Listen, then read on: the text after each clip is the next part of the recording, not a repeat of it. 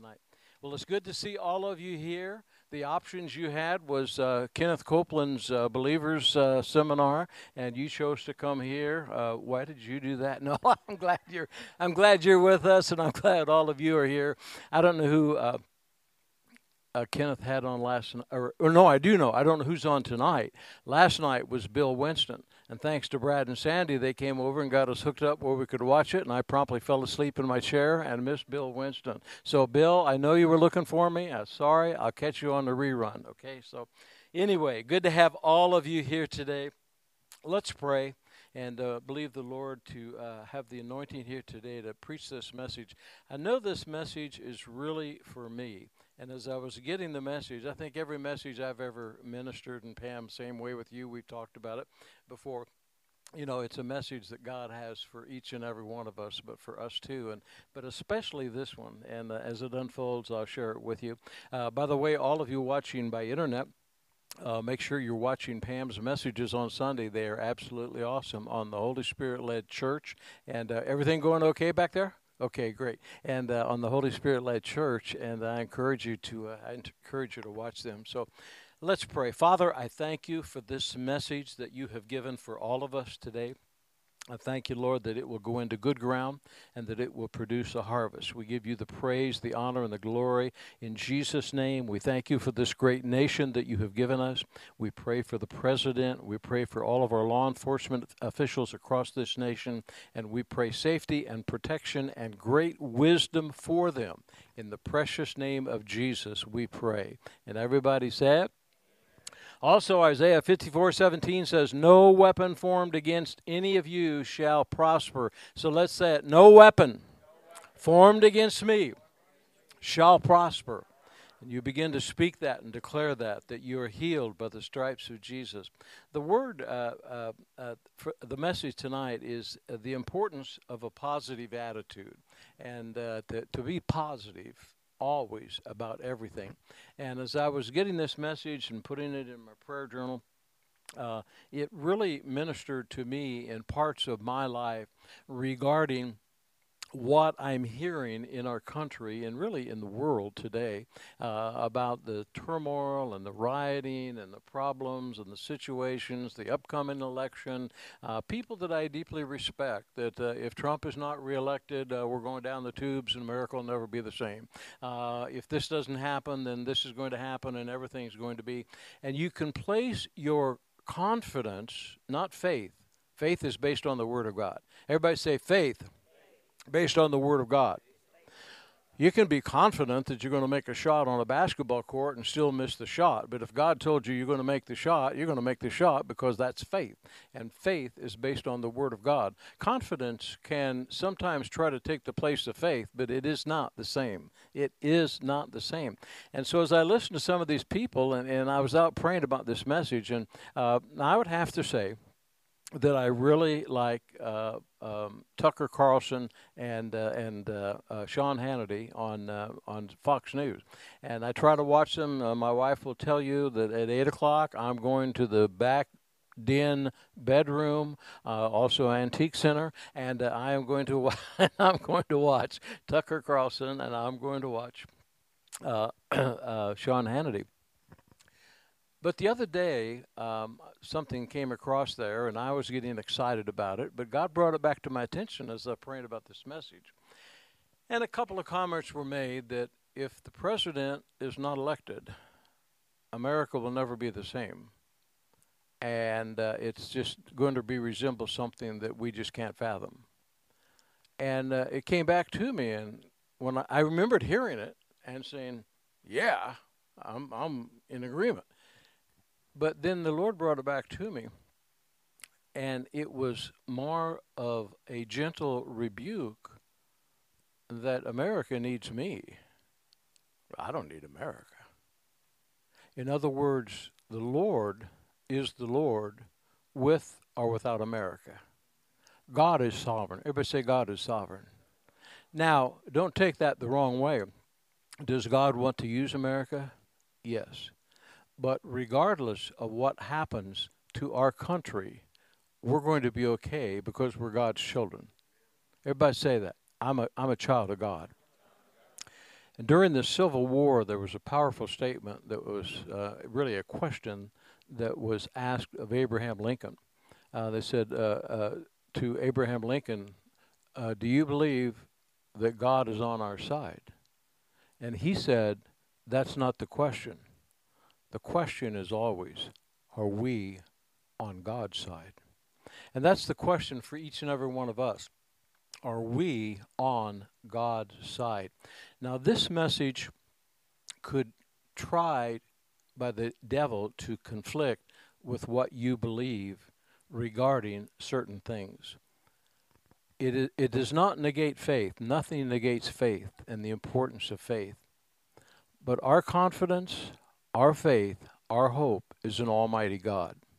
Whatever happens in this election, we're going to do the best we can to be on God's side and move on.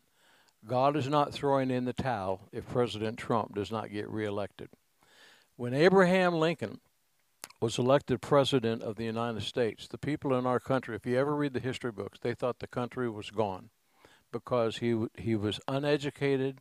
He taught himself to be a lawyer. He wasn't connected to the Washington establishment, and he could never be president, but he was elected president. And then the Emancipation Proclamation that he brought forth to free all of the slaves and to make us truly what our Constitution, our Declaration of Independence reflects, was birthed through that man. And America was on a roll. And all of the people in our country thought it was great. And then came the Ford Theater, and he was assassinated. And everybody thought it was over for America. We'll never be able to pull ourselves together. The Vietnam War came, and we went through a tremendous rioting experience and tremendous challenges. We survived it. Our parents and grandparents and great-grandparents survived the Great Depression, that America would never survive the Depression. If you read about the Depression, there was no way America was going to survive. They survived the first Depression, they survived the second Depression, and came out stronger through both of them and produced the greatest generation. So when you reflect back on history, see, the devil loves to destroy history. That's why he's after these statues. That's why he's at people that are doing it, but they don't know what they're doing. That's why Antifa and organizations that are anarchists want to destroy history, because if you learn from history, you then know how to prepare for the future because you've learned from history. History always repeats itself.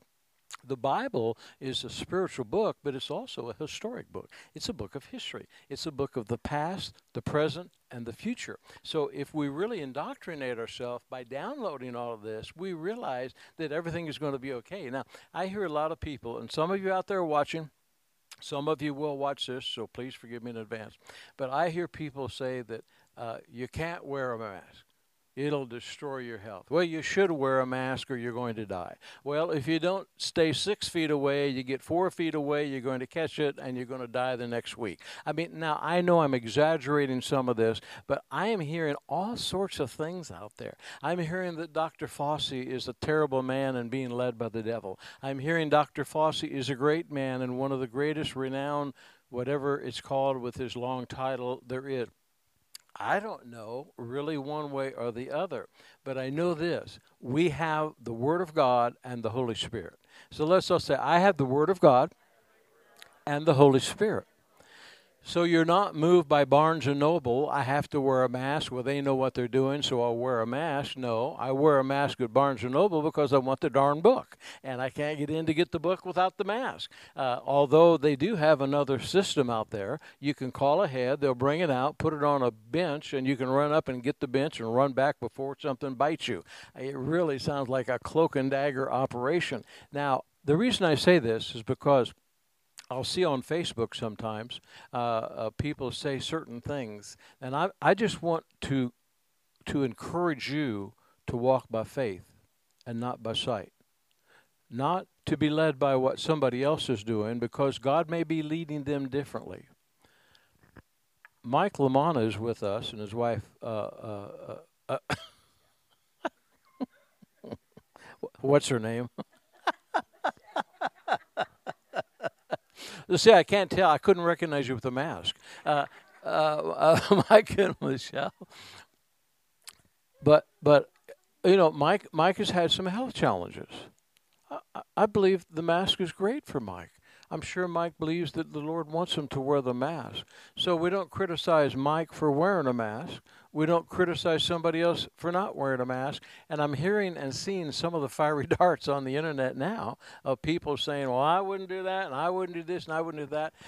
It's okay, but really and truly, let's encourage one another, and let's bless one another. Do what the Lord shows you to do. Turn to your neighbor and tell them, just do what God tells you to do. And if you'll do that, you'll be blessed. Now, the importance of a positive attitude, Zig Ziglar is a guy who I used to listen to all the time when he was alive. He'd say most people that have health challenges really just need to have a checkup from the neck up. In other words, they need to figure out what's going on in their brain, and if they get their mind taken care of and they get a positive attitude, then their health is going to fall into line. By the way, speaking of coronavirus, what I was just a moment ago regarding the mask, I have followed this doctor for a number of years. He lives in Palm Beach, Florida, and his name is Dr. Chauncey Crandall. Any of you follow him? Or a lot of people don't know about him. He was a missionary at one time. He's a cardiologist. I've started following him regarding cardiology. But he has a new book out called Beat the Coronavirus, Fight Back, and talking about the things that we really need to do, but also talking about the physical aspect of walking with God and realizing that no matter what happens to you, God is there for you. And he quotes Psalm 91 in the very beginning of the book. And he has some great practical things in there. You'll appreciate this one, Pam. He thinks everybody should have 8 to 10 hours sleep a day, so I am healthy as it can be. But the book deals quite a bit with stress and how people that know how to handle stress seem to be healthier continually, and that people that have a positive attitude seem to be less stressed out in life than other people that don't. And that people are creatures of habit. So if you are a stressed out person, you either change that habit or you eventually will pay for some of that in the area of your health. So the positive attitude aspect is so important. Now, I know over the years, I probably have used this example before, but this young boy was getting ready to take a test tomorrow, and his mom was working with him, a young primary school, and the mom said, "You don't look very happy." And he said, "Mom, I just know I'm going to fail the test." And the mom said, "Son, you need to have a more positive attitude." And the young boy said, "Mom, you're right. I am positive I'm going to fail the test." Well, that's not what we're talking about, because positive people, now this is the definition from Mayo Clinic, positive people always think first the best case scenario is going to happen. Positive people always think first the best case scenario is going to happen. In other words, when something happens, the glass isn't half empty, the glass is half full. I fell, but now I'm going to get up. That looks bad, but I know it's going to turn out for good. In other words, you turn every negative, every pessimistic thought into a positive attitude to overcome the negative that's trying to get into your life. And that's possible for us to do. Norman Vincent Peale wrote The Power of Positive Thinking way back in the 50s. And that book is still selling, has sold over 5-6 million copies. I don't know how many of you read it, but I would encourage you to all read it. A lot of scripture in that book. But you can condense the whole book down to one thing, Proverbs 23:7. As a man thinketh, so is he. If you think right, you do right. If you think negative, you'll be negative. If you think positive, you'll be positive. It's very easy to do if you will focus. Now, I've got a little research data here that came, and we're getting the scripture here in just a moment, from the Mayo Clinic. Mayo Clinic is one of the foremost medical clinics in America, and they've just had a proven track record. And this is an article called Positive Thinking, Stop Negative Self-Talk and reduce stress in your life. How many of you would say that from time to time you seem to be stressed out? Can I see your hands? How many of you think from time to time, even though you want to be a very positive person, you are somewhat negative? Can I see your hands? Okay, it looks like we got the right group. I saw all the hands on the internet too. Okay, now positive thinking helps with stress management and can even improve your health. Practice overcoming negative self-talk with examples provided. Your attitude toward yourself, and whether you're optimistic or pessimistic, is your decision, and it will affect your health. Indeed, some studies show that personality traits such as optimism and pessimism can affect many areas of your health and well-being. The positive thinking that usually comes with optimism is the key part of effective stress management. Positive thinking just means that you approach unpleasantness in a more positive and productive way. You think the best is going to happen, not the worst. Have you ever been around somebody when the conversation starts out and they say, you know, I heard a report that so-and-so wasn't feeling very well, and say, oh my goodness, I heard somebody else had that and they died, and then somebody else had that and they walked across the street and a truck ran over them. Well, I heard about somebody had that in a plane crash. Well, I heard about, and no matter where the conversation starts, it digresses and becomes very pessimistic. If you listen to people's conversations sometime, you'll think, whoa, they need that attitude of the checkup from the neck up. Positive thinking starts with self-talk. In other words, what you think and how you think. Now, we know what the Word of God says. We should think the Word of God. God says in Isaiah 55:8, it says, my thoughts are higher than your thoughts, and my ways are higher than your ways. What we need to do is tap in on what God thinks for us and what God wants us to think. How many of you think God wants you to think that you're healed by the stripes of Jesus? He would never told you that in the Word if he didn't have that. How many of you think that God wants you to think that no weapon formed against you will prosper? God has told us in his Word and by his Spirit. And by the way, they're one and the same. So everybody say one and the same. Because many times you'll hear me say this. I think Pam made a reference to it Sunday.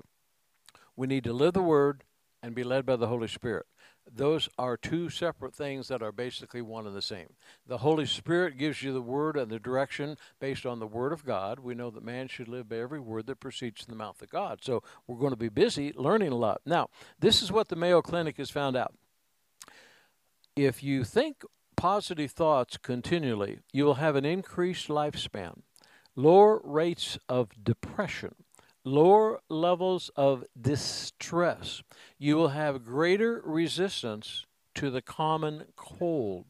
You will be better psychologically and physically in your well-being. You will have better cardiovascular health and reduced risk of death from cardiovascular disease. Better coping skills during hardships and times of stress. Folks, I tell you, I've been positive and I've been negative, and it is better to be positive. Now, let's take a look at the current state of affairs in America. Riots all over the country, problems in many major cities. I shouldn't say not all over the country. Coronavirus either going up or going down. Seems like it's going up, but then some pockets of the country it's going down. Some areas it's extremely bad. Some areas it's not so bad.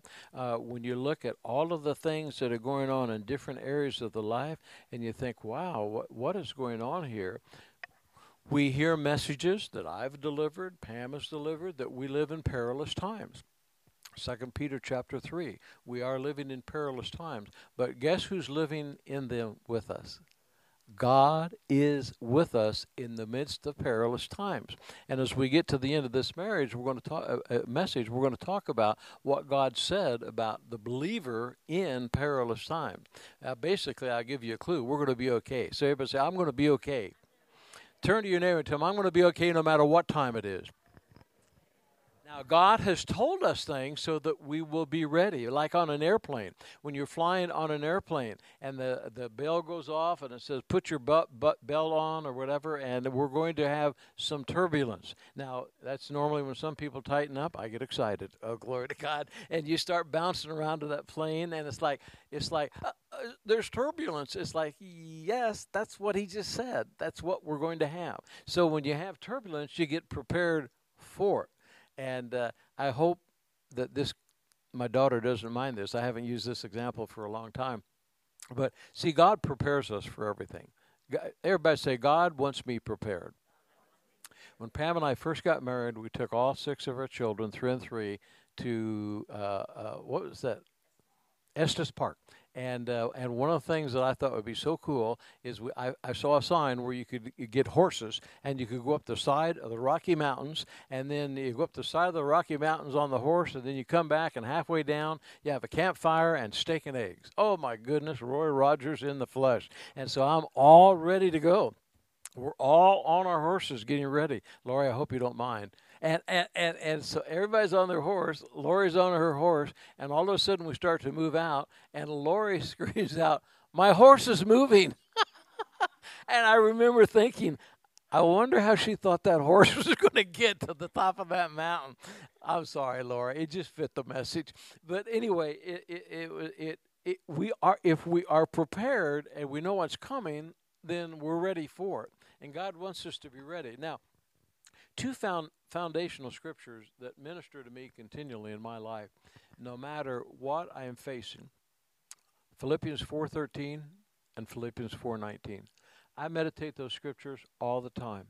I meditate those scriptures when I know what to do, and I really meditate them when I don't know what to do. Because Philippians 4:13 says, I can do all things through Christ who strengthens me. It doesn't say you'll know right now how to do them. It says you can. Philippians 4:19, oh, the times when I've just been exhausted trying to figure out how this is going to work out. I don't have the money. I don't have the provision. I don't have the education. I don't have this. I don't have that. And the devil's trying to get me to meditate on what I don't have. But God is trying to get me to meditate on what Philippians 4:19 says. My God will supply all of my needs. Philippians 4:13 says, I can. Everybody say, I can. Philippians 4:19 says, I will. In other words, he will. I can, he will, we can make it. That's all we need for a positive attitude. So what happens then is that we understand how important it is that no matter what happens in the world, we're going to be okay. The biggest challenge that we have in the military, you know, you're given your weapons, and the weapons, a lot of times they'll say, you know, we're going to do a weapons check. We're going to do a weapons check. Constantly wanting to make sure that you're ready with your weapons so that you know what's going on. Well, again, I was never in combat like some of these really brave men and women of God, but total peace, 4 years I was in there. Well, maybe that says something. Oh, anyway, there's total peace in the world. I don't know if there's total peace in the world. We just weren't at war, but we still had our weapons. And they would still do it, even though it was a dummy demonstration. But, you know, check your weapons, check your weapons, check your weapons. I thought about that as I was praying over this message. Romans chapter 12, verses 1 and 2 is a scripture that I've used continually in this church. It is something that is foundational and should be foundational with each and every one of us. Are we ready for what we're about to face during the course of the day? When we get up in the morning, it's the first thing that we do to make sure that our mind is where it should be. During the day, are we constantly checking to make sure our mind is right? As the day progresses, am I really making sure that I still have what I should have started the day with? It says to present your body as a living sacrifice, pure, holy, acceptable unto the Lord, which is our reasonable service, being yoked with God. And don't be conformed to this world, but be transformed by the renewing of your mind so that you will know what is the good, acceptable, and perfect will of God. All day long, no matter what you face, God wants you to know and to think that you have the perfect will of God for that moment.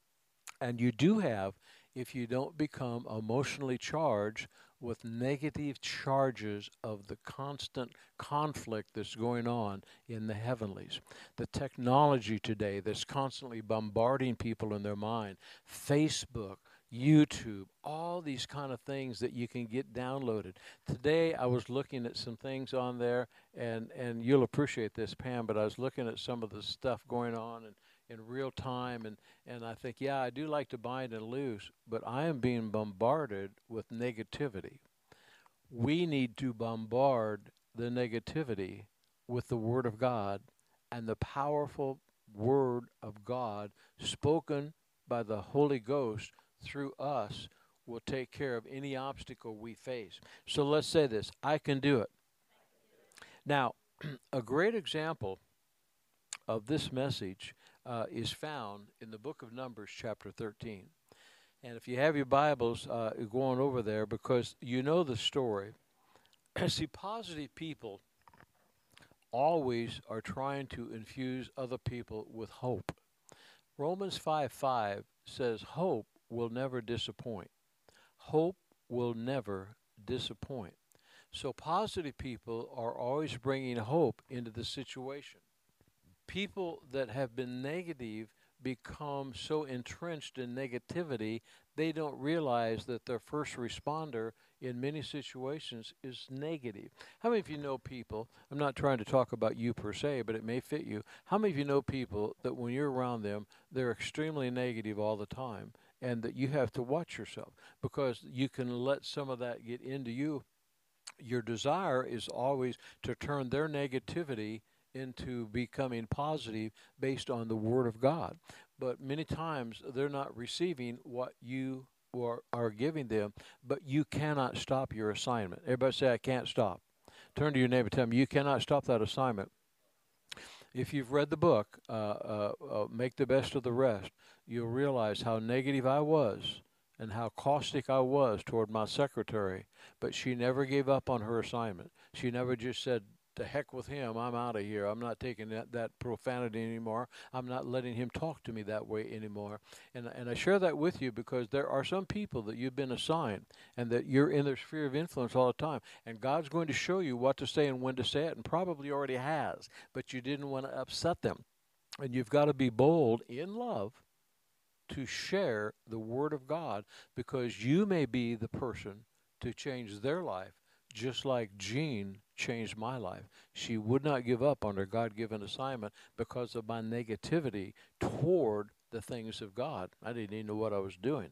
Now, in the book of Numbers, chapter we're going to look at Numbers chapter 13, verse 30 and 31, because the entire plan of God for the world at that time was changed from the time standpoint that He had for the children of God. The plan didn't change. He still got His plan done. And God is still going to get His plan done for this world, and I believe for this nation. But the story is how God spoke to Joshua and Caleb and gave them the plan. And Joshua was actually the leader, but Caleb was the one who was so used by God. And God gave Joshua instructions. God wants all of us to operate on the same instruction that He gave Joshua. And in Joshua chapter 1, verse 8 and 9, is such a powerful scripture that would propel us through every obstacle that the devil is trying to bring our way. And Joshua says, in Joshua chapter 1, verse 8, says that we shall meditate the Word of God. This is His instructions to Joshua. Joshua chapter 1, verse 8. Joshua, the book of the law shall not depart from your mouth, but you shall meditate on it day and night, that you may observe to do according to all that is written. For then you will make your way prosperous, and then you will have good success. It is the will of God that we prosper and have good success. So therefore, God speaks things that are not as if they were. So let's all say it. I am prosperous, and I am successful. Now, if you think you're prosperous and successful, and you start meditating that, you will eventually believe that if you'll meditate that long enough. But you sometimes have a tendency to look at your checkbook, have a tendency to look at maybe where you are compared to where you thought you would be, and you can start to get a little bit negative about situations that aren't working the way you had hoped they would work. In other words, you're starting to focus on, I don't have this, I don't have that, and this isn't right, and this isn't that. I thought I'd have more money than I have. The fact that you don't see more tangible money does not mean that you're not prospering. You're prospering because the Word of God says so. You have success because the Word of God says so. You have success and prosperity because you're meditating the Word of God day and night. I have the mind of Christ, even though it doesn't feel like it, even though some of the thoughts up there seem to be scrambled. And then it goes on to say, this is God speaking to all of us, I believe. Have I not commanded you? Be strong and of good courage. Do not be afraid nor dismayed, for the Lord God is with you wherever you go. Is the Lord God with us in the middle of coronavirus? Yeah. Now, let's say it again like a military response. Is the Word of God with us during coronavirus? Yeah. Is the Word of God with us during the election? Yeah.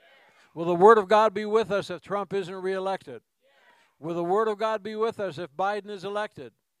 So therefore, we are going to be strong no matter who is in the White House. Now, don't walk out of here saying, Pastor Bill says it doesn't matter who's in the White House. No, I didn't say that. We have a will based on the leading of the Holy Spirit. But if you start to say that all of my well-being is based on this, what if this doesn't happen? I see people, for 40 years in ministry, I've seen people crumble when their faith is in one thing. I'll tell you what, my faith took a hit when Pastor Billy Joe died. He fought the fight of cancer for a number of years. Matter of fact, our son Matt, who is in that area of pharmaceutical representative, said that the fact that he lived as long as he did was an unbelievable miracle in and of itself. But when he died, I was believing that he would be healed. Some people, for a loved one or a situation or circumstance, God's going to do this, and I know it's going to be done, and it's going to happen just like this. And then it doesn't happen. It does not affect our relationship with God or the Word of God, if we're walking by faith in God. Jesus said one of the most profound things, I believe, for me, in a very simple but very profound. It's in Mark chapter 11, verse 22. Very short scripture. Have faith in God. Everybody say, have faith in God. It's faith in God. Faith for a miracle? Yes. But if the miracle doesn't happen the way we're hoping it would, our faith is still strong in God. If the coronavirus doesn't work out quite the way we thought it would in some areas, our faith is still in God.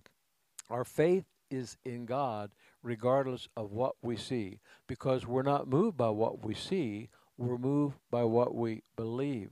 And there are many people that have had their faith that have taken a real hit and really moved them away from God because things didn't work out the way that they would.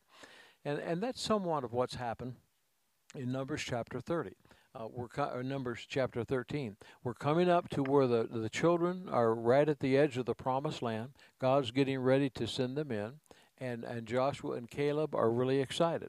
The spies have gone into the land, and they've looked the situation over, and they come back. And to a certain extent, they all gave the same report. They said, hey, there's milk and honey. It's a fertile land. It's a beautiful land. It's exactly what God described to us. But then, of the 12 spies, 10 of the spies said this.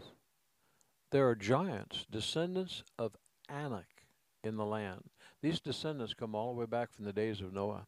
And it's a whole different story. But anyway, regardless of that, regarding spirits, these descendants were in the land, and some of these were huge, huge, monstrous people. And they said that not only are they huge people and the descendants of Anak, but they're in fortified cities. And then they started to describe what they saw. Now, Joshua had been told, don't describe, and I'm paraphrasing here, don't describe what you see, meditate my word day and night, and you will be successful and you will prosper. So Joshua and Caleb two of the spies, they're meditating, we believe, the word of God. God said, I'm sending you in to the land that I am giving you. Everybody say, I am giving you. God has given you health. God has given you prosperity. God has given you financial gain. God has given you the mind of Christ. God has given you victory. God has given you based on the Word of God and the leading of the Holy Spirit. Don't ever walk away from that, because then it will affect us, and we'll start to be more moved by what we see than what we believe. When you start watching the news, whether it be cable news or on your iPad or on your iPhone or on Fox News or CNN or anywhere else, you're seeing negativity, fear. The devil has always been in fear. He brought fear in the beginning in Genesis chapter 3. That's why man ran from God instead of to God, because the devil brought fear in between him and man. So what happens is we have to be moved by not what we see, but what we believe. And so the two spies, Joshua and Caleb, obviously were meditating the Word of God. And they said, you know, this land is ours. The 10 spies, they were meditating what they saw that was contrary to what they had believed for. I don't know what they thought they were going to see, but they didn't apparently see what they had thought. And they came back, and in verse number 30, Caleb spoke up. Everybody say, Caleb spoke up. Turn to your neighbor and say, you need to be like Caleb. Caleb spoke up, and he said, we are well able. See, the 10 spies had given an evil report, but Caleb said, we are well able. That's Numbers chapter 13, verse 30. But in verse 31, the 10 spies, they spoke up, and they said, we are not able. So now you've got an optimistic point of view based on faith, and you have a pessimistic point of view based on a lack of faith. Optimistic, positive point of view is always based on faith. Pessimistic is based on sight. This is what I see, and it seems bigger than what I believed. So therefore, what I believed is going to be quenched. And this happens way, way too often. And so what we've got to be careful of is not to allow that to happen. God wasn't finished with them yet, but God changed the time frame, and there was another 40 years in there that they wandered in the desert. Why did they do it? Because they did not meditate the Word of God. So let's all say it. I'm going to meditate the Word of God day and night, and that no matter what happens in this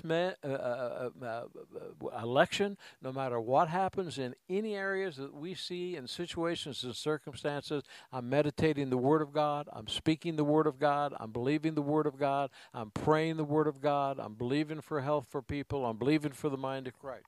Now, what we have to do if we're going to be and have this positive attitude based on faith is we're going to have our focus continually where it belongs. And Hebrews chapter 12, verse 1 and 2, the most powerful scripture concerning focus, that we focus upon Jesus, who is the author and the finisher of our faith. So our total focus is always upon Jesus. Let's just say it. My focus is upon the author and the finisher of my faith. In other words, what does Jesus have to say about this?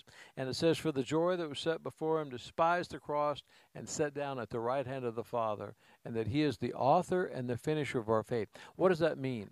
He's the beginning and he is the end. When I was in Bible school, and most of you have heard this story, and it's in the book, but when I was in Bible school, I just continually fought in my mind trying to have faith to stay, realizing that our finances were terrible, versus leaving Bible school and going to work. And I remember walking into the director's office and saying to him, sharing the challenge with him, and he said, Bill, I don't know the answer to your specific situation, but I do know this. It has to become in your life where Jesus is more real than anything. And he did make reference to Jesus and faith.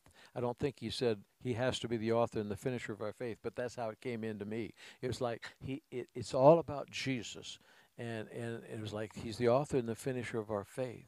And in my mind, I couldn't process it. And I remember saying something that I wish I didn't have to say, but I said it. I said, Jesus is not that real to me. I'm going to quit school.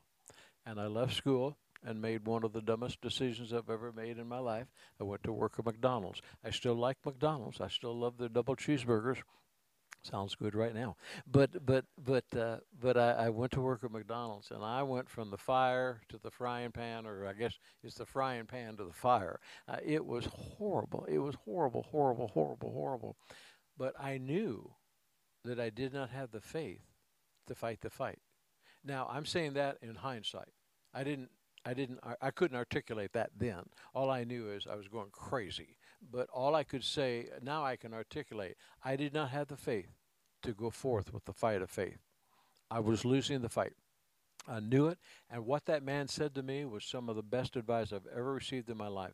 Bill, it has to reach the point when Jesus is more real to you than me, more real to you than your wife, more real to you than anybody. He has to reach that point in your life. And I honestly said, I remember getting in my car after I said that. He's not that real to me. I remember getting in my car and driving down the street, crying, sobbing, saying to God, God, I'm sorry I said that, but that is exactly how I feel.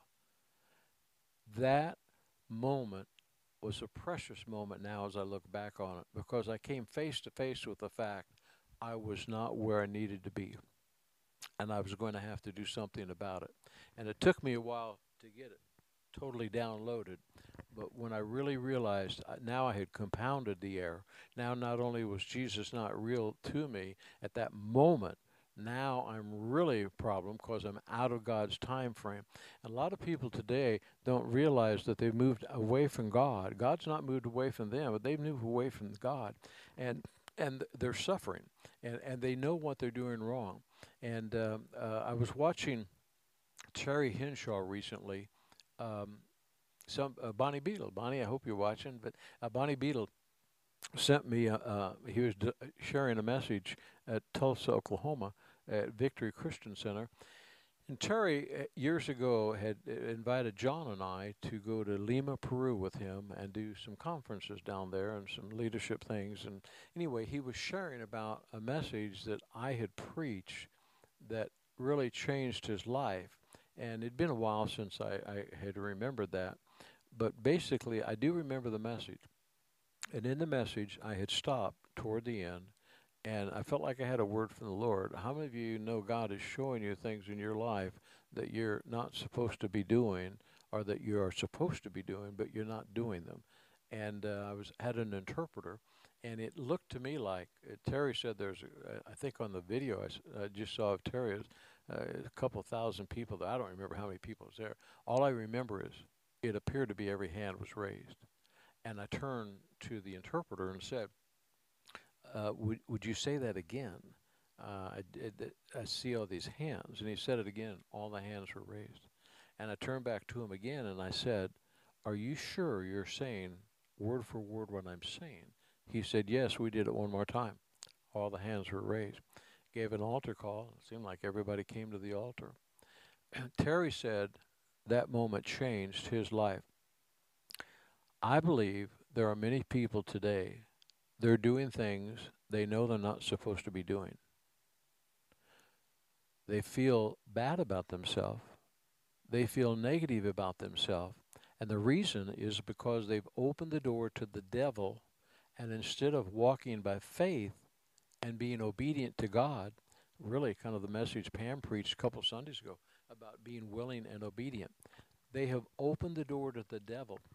And sometimes we wonder where God is, and God is saying, where are you? You've drifted away from me.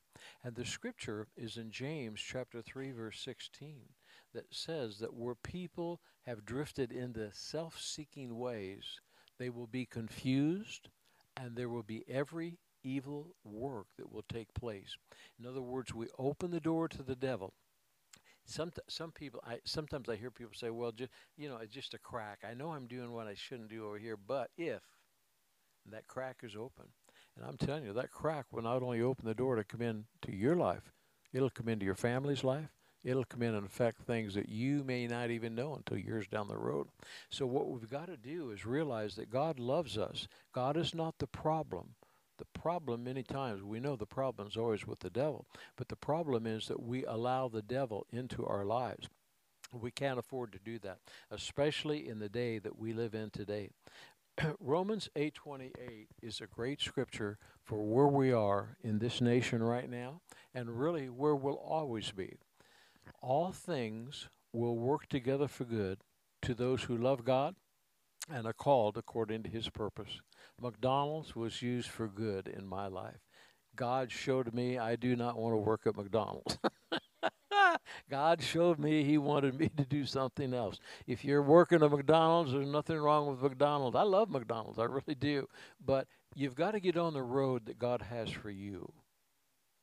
Saul was on the road to Damascus. That was the right road.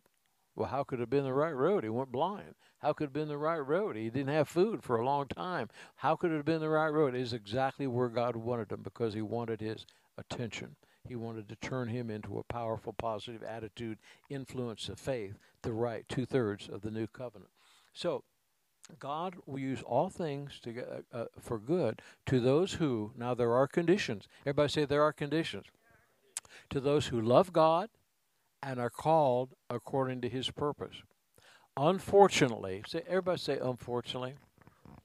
Unfortunately, I sometimes see a lot of people who are only meeting half of the criteria. They love God, they think, but they're not really called according to his purpose. All things work together for good to those who, let's say it, love God and are called according to his purpose. And those two go hand in hand. Now, I said all that to come down to closing with talking about the perilous times that we live in. And you hear me talk about this a lot, and about the perilous times, and in 2 Timothy chapter 3 certainly is what we're talking about. Now, the perilous times are not going to go away, but it's going to be okay. Everybody say it's going to be okay. Pam shared with me several years, it's been a few years ago now, one day I was, something happened, and she asked me a question about something, and I said something, and I could tell it didn't go over real good. And then she responded a little bit later, and I said, I know I didn't say something right. She said, I remember when you used to just say to me, you'd put your arm around me and say, it's going to be okay, instead of a four-part sermon. Do this, do this, do this, do this. At the time when I was praying about this message, I thought about Bonnie Beadle, who may or may not be watching, but if you're watching, Bonnie, I know you remember, but Bonnie Beadle used to get frustrated with me. Pam came to me one day when I was an intern student at Victory and said, I found a girl who will be a secretary for you. And I know we made it administrative assistant later, Bonnie. But anyway, she told me, and I said, who? And said, some girl who's a student. Well, it ended up being Bonnie Beadle. And she was with us and with me in that position for 8 years out there, and then came back to help us start the church. But Bonnie told me one time, she said, I used to get so, this was after we left, she said, I used to get so frustrated with you. Things were moving fast out there, and things were always happening. And she said, I get so frustrated with you, and I'd come in and I'd tell you about how bad things were, and you'd just say, Bonnie, it's going to be all right. It's going to be all right. Let's all practice this. It's going to be all right. Turn to your neighbor and tell, it's going to be all right. Now, where the rubber meets the road is when the person says to you, what are we going to do? I don't know, but it's going to be all right. So let's say it one more time. It's going to be all right. Okay. But what are we going to do? So no matter what, it's going to be all right, because not the fact that God is on our side, it's the fact we're on God's side. And even when you've really screwed up and say, God, I've really screwed up, forgive me. Now, what do you want me to do? And God will say, I'll take care of it for you. I'll take care of it for you. Now, I want to close with these two scriptures, because everything that God says is going to happen on perilous times is going to happen. But the good news is that you're going to be ready for everything, and God is going to use you mightily in these perilous times. Now, the scripture I want to give you is 2 Timothy 3:16 and 17. because Pam made reference to this in one of the Sundays. I don't remember which, but it's 2 Timothy 3:16 and 17. All Scripture. Now, what this means is everything that the Holy Spirit is doing, the written Scripture and the current manna of the leading of the Holy Spirit. All Scripture is given by inspiration of God and is profitable for doctrine, for reproof, for correction, and for instruction in righteousness. You and I, in the perilous times, are called to correct. We're called to instruct. Everybody say correct, instruct. Now, a lot of people don't like to correct. They don't like to correct because they confuse it with judgment. Correction is not judgment. Correction is scriptural. When you correct a child, we're raising two dogs. They're little Yorkies. I'll tell you what. When Pam got the idea to get one dog and then the second dog, and somebody sent her a text and said, "Are you out of your mind?" And there was a point when I think I might have agreed with them. Now I've watched the dogs play. I've watched the dogs bond. I just love these dogs. They are absolutely precious. But there's a correction mode that goes on. Now, one of the little dogs, Lily, she's putty in my hands. I can feel that. The other dog is Benny. And Benny is frisky, and Benny just looks at me like, "Who do you think you are?" And so there's two different distinct voices that I have to use with these dogs. Little Lily, oh, soft, gentle Lily, come. Benny, get over here. And he'll run me around the house and all. But when I get my voice to a certain level, Benny goes like this. Now, some people might think you're scaring the dog. No, I'm getting the dog's attention. And there are some people that you can talk to one way. Some people you have to talk to a different way. That's where the Holy Spirit comes in. That's where the Holy Spirit will tell you how to bring reproof and correction into their life. If you were going the wrong direction and about to make a serious error and remove yourself under the covering of Almighty God, would you not want somebody to correct you? You would. In your right mind, you really would. Well, when you see people out there like that, you're called to correct them, and you're called to instruct them in righteousness. No, that thing you're doing is yoking up with the devil. Oh, yeah, but if I stop doing it, this would happen, that would happen. No, no, no. You are playing directly into the devil's hands right now. I am here to bring correction, bring righteousness into your life so that you can be blessed by God. And that's what we're called to do. Then in verse number 17, I like this. I kind of put myself in here like, hey, that's going to be me. That the man of God may be complete and thoroughly equipped for every good work. I thank you, God, that I am complete and I am thoroughly equipped. I thank you, God, that I can be an oracle for you and speak your word on the internet. I can speak your word on Facebook. I'm talking about you, too. I can speak your word on YouTube. I can do whatever you call me to do. I'm instant in season to do whatever you want me to do. I am equipped for every good work. So in the midst of perilous times, God, I'm going to be following you and rescuing people and helping people and showing people the way, and we are going to do great and mighty works. Now, I want to close with this. Two things, Pam used them Sunday, and they're so powerful. Two most important things in your life. Number one, live the Word of God. That's Matthew chapter 4:4. I shared it earlier. Number two, be led by the Holy Spirit. Now, they're really one and the same. But the Holy Spirit, such a powerful scripture. Pam has been in and out of this scripture. I've been in and out of this scripture for years. John chapter 16, verses 13 through 15. The Holy Spirit, Jesus said, I'm sending you the Holy Spirit. He will lead and guide you into all truth. He will take everything that I had, all of the power, all of the authority, all of the dominion, everything that I had, he's going to take, and it's going to be given to you so that you will be able to be led by the Holy Spirit just as I was led on business for my Father to do God's will. So when we have those two things, then we are ready to move forth into the next dimension where God has. But if you're not careful, everybody say, if I'm not careful, you get locked up in life. And there are people that just the other day I was sharing with Pam. I said, you know, there's a person here that I was talking about a certain individual, and I said, I believe that probably as a young child they were called, but they're locked up. They're on a treadmill. Just every day is just another day, just like before. And I see it in their eyes. I see it in their countenance. I see it in their face. They're not really going anywhere other than just on this treadmill, this treadmill, this treadmill. And all they have to do is just get with God and say, God, what is the plan? What is the purpose? What am I doing? I am amazed at how many people, when I'm around them and talk to them, and I will say to them from time to time, and I'm not around people like I used to be. I'm really not. But I say to them, what do you think that it is that is causing this? That what are you doing that you know you shouldn't be doing? And they tell me.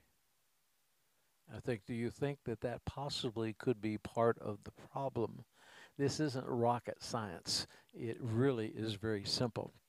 If you're doing something you shouldn't be doing, you're opening a door that shouldn't be open, and you're never going to be going where God is going to take you because, number one, he can't trust you, and number two, you would not be prepared to handle the pressure once you get there because you've not submitted to what God wants you to do where you are, so how can he promote you to move forward? But there's good news. Everybody say good news. The good news is that we give thanks to God because he has given us the victory, past tense, and that we and you and I are going to be, for the rest of the race on our time on earth, steadfast, we're going to be immovable, and we're going to always be abounding in the work of the Lord. Now, I believe I know all of you that are here, so I'm going to pray for you. Don't know everybody out there that is watching, hopefully a bunch of you, but I do want to pray for you. I want to pray two things.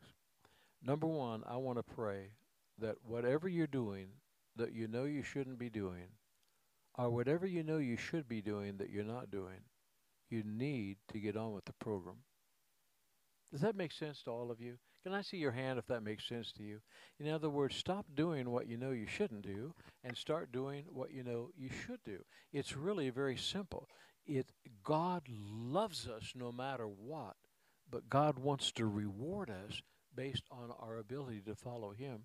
So for those of you that are out there, I'm going to lead you in a confession right now. The bottom line is it's between you and God.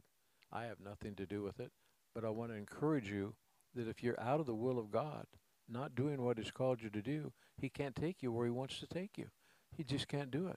It's a military operation. And if you can't follow orders, he can't take you where he wants you to go. And where truly, I believe, even you want to go. You want to go. So let's pray this prayer right now if that's you. Lord, forgive me for not being obedient to you. Deep within my heart, I do want to do what's right. So I ask you to forgive me tonight, and I ask you to lead and guide me, and I will submit to do your will. Father, I pray, too, that if there are those out there that maybe are watching have never accepted you as their Lord and Savior, that tonight would be that night.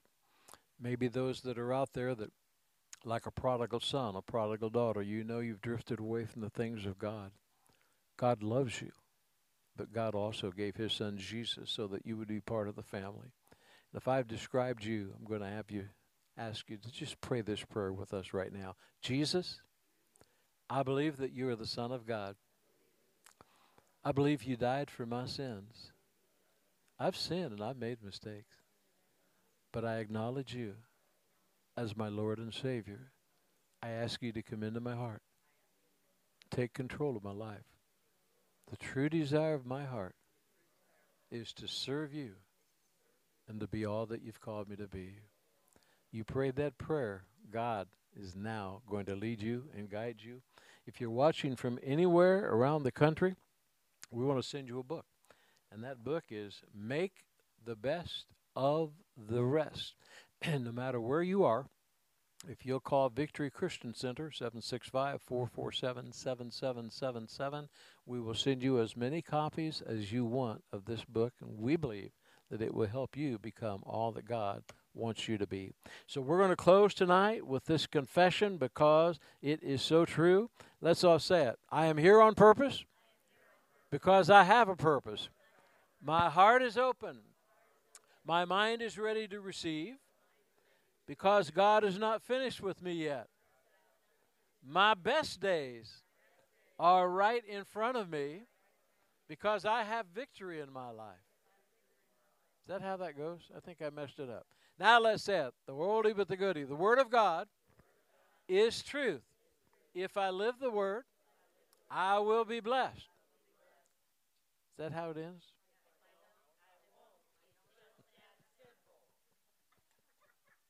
I'm getting my new knee to work, but my mouth's not working. Let's all say it. I am, because of Jesus, steadfast, immovable, always abounding in the work of the Lord, knowing, even in perilous times, my labor not in vain. Let's give the Lord a big hand. Go and be blessed.